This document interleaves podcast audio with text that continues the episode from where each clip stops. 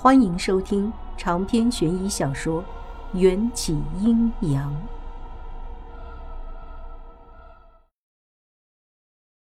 公子扶苏说道：“实不相瞒，本王寻到这里是有事相求。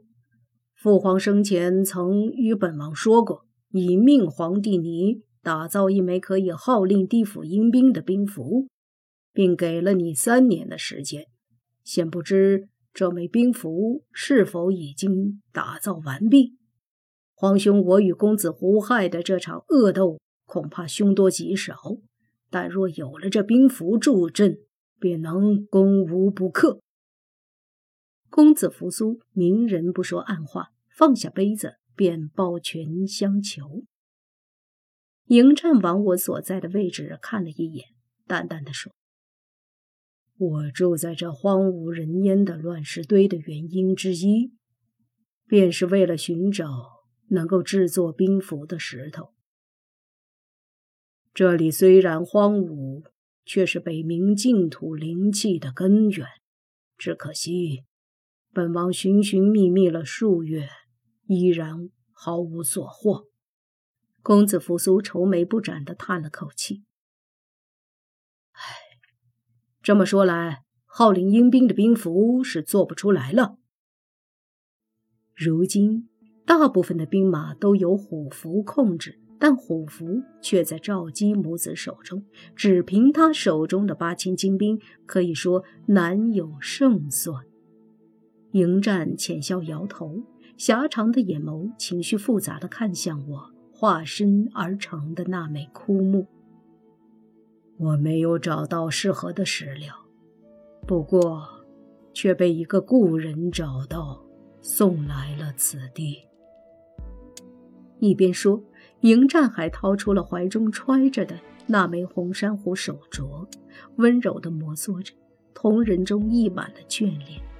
我胸口一紧，眼眶又涌出了滚烫的泪花。他口中的故人，似乎指的就是我。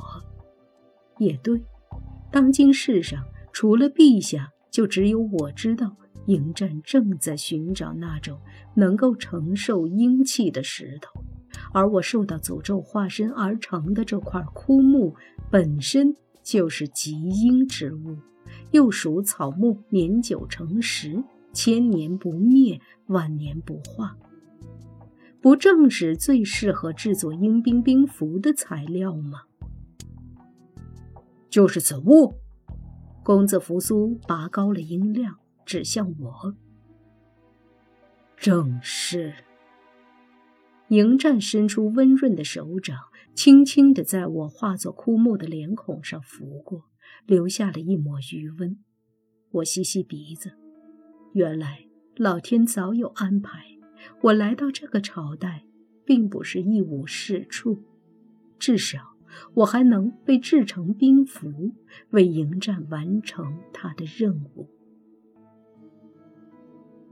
公子扶苏兴奋地问：“兵符什么时候能雕刻好？”迎战笃定地回答：“后日午时，定将兵符送去府上，祝兄长完成大业。那就有劳皇帝了。”公子扶苏感激地说完，便趁着夜色骑上白马而去。躲在枯木里，我早就哭成了泪人，连视线中看见的迎战的模样都模糊了。不等我细看，迎战又将自己那张俊美的前无古人后无来者的五官藏进了硕大的黑斗篷里。连坠。你将这块极阴之木送来，便是希望本王这样做吧。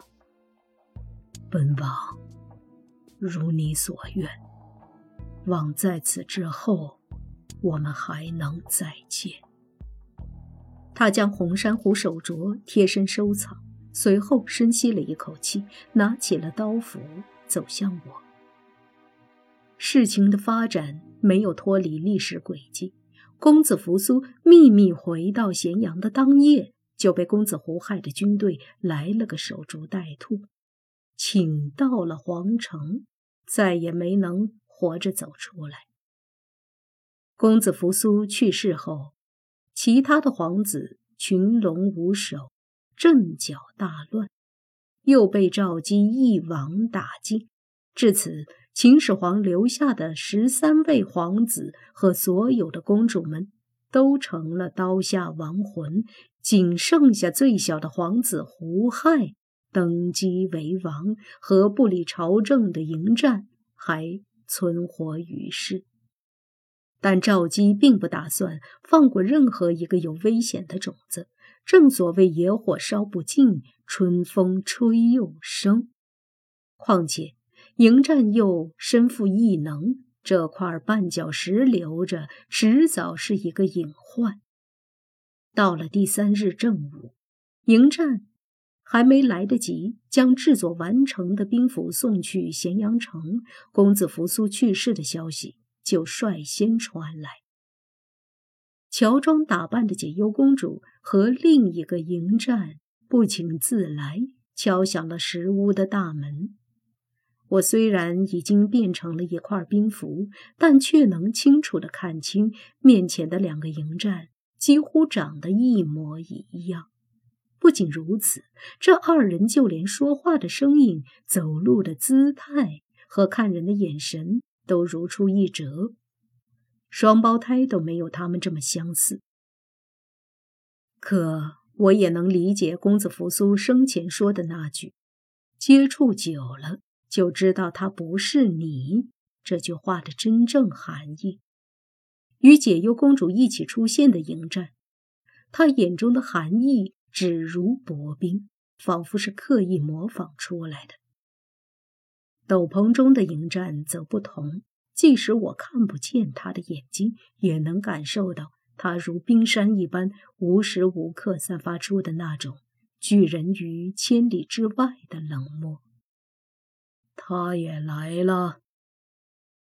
迎战走出门外，他的语气十分疏离，还带着些许厌恶，也没有请这二人进屋坐。我算是听出来了，迎战见到解忧公主带来的迎战，一点都没有惊讶。这二人似乎还认识。解忧公主说道：“小影是你设下的咒，我去哪儿，他去哪儿。”没有选择的。解忧公主上前一步，想要拉住迎战自然下垂的大手，被后者一记冷眼，像是泄了气的皮球，乖乖的缩回了手。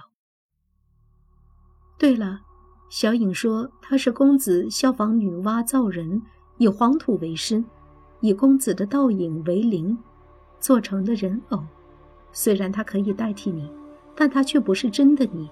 所以，姐又为他取了个名字，以黄土为姓，以影为名，就叫黄小影，可好？迎战冷冷的回答：“你可以把黄小影当做我，我给不了你的，他都能给你。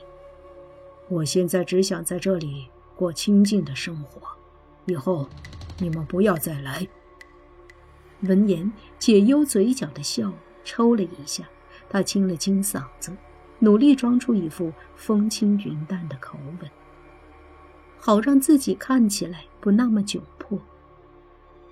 咸阳城里今非昔比，无数皇子亲族惨遭灭门，新皇帝登基未稳，不会放过你的。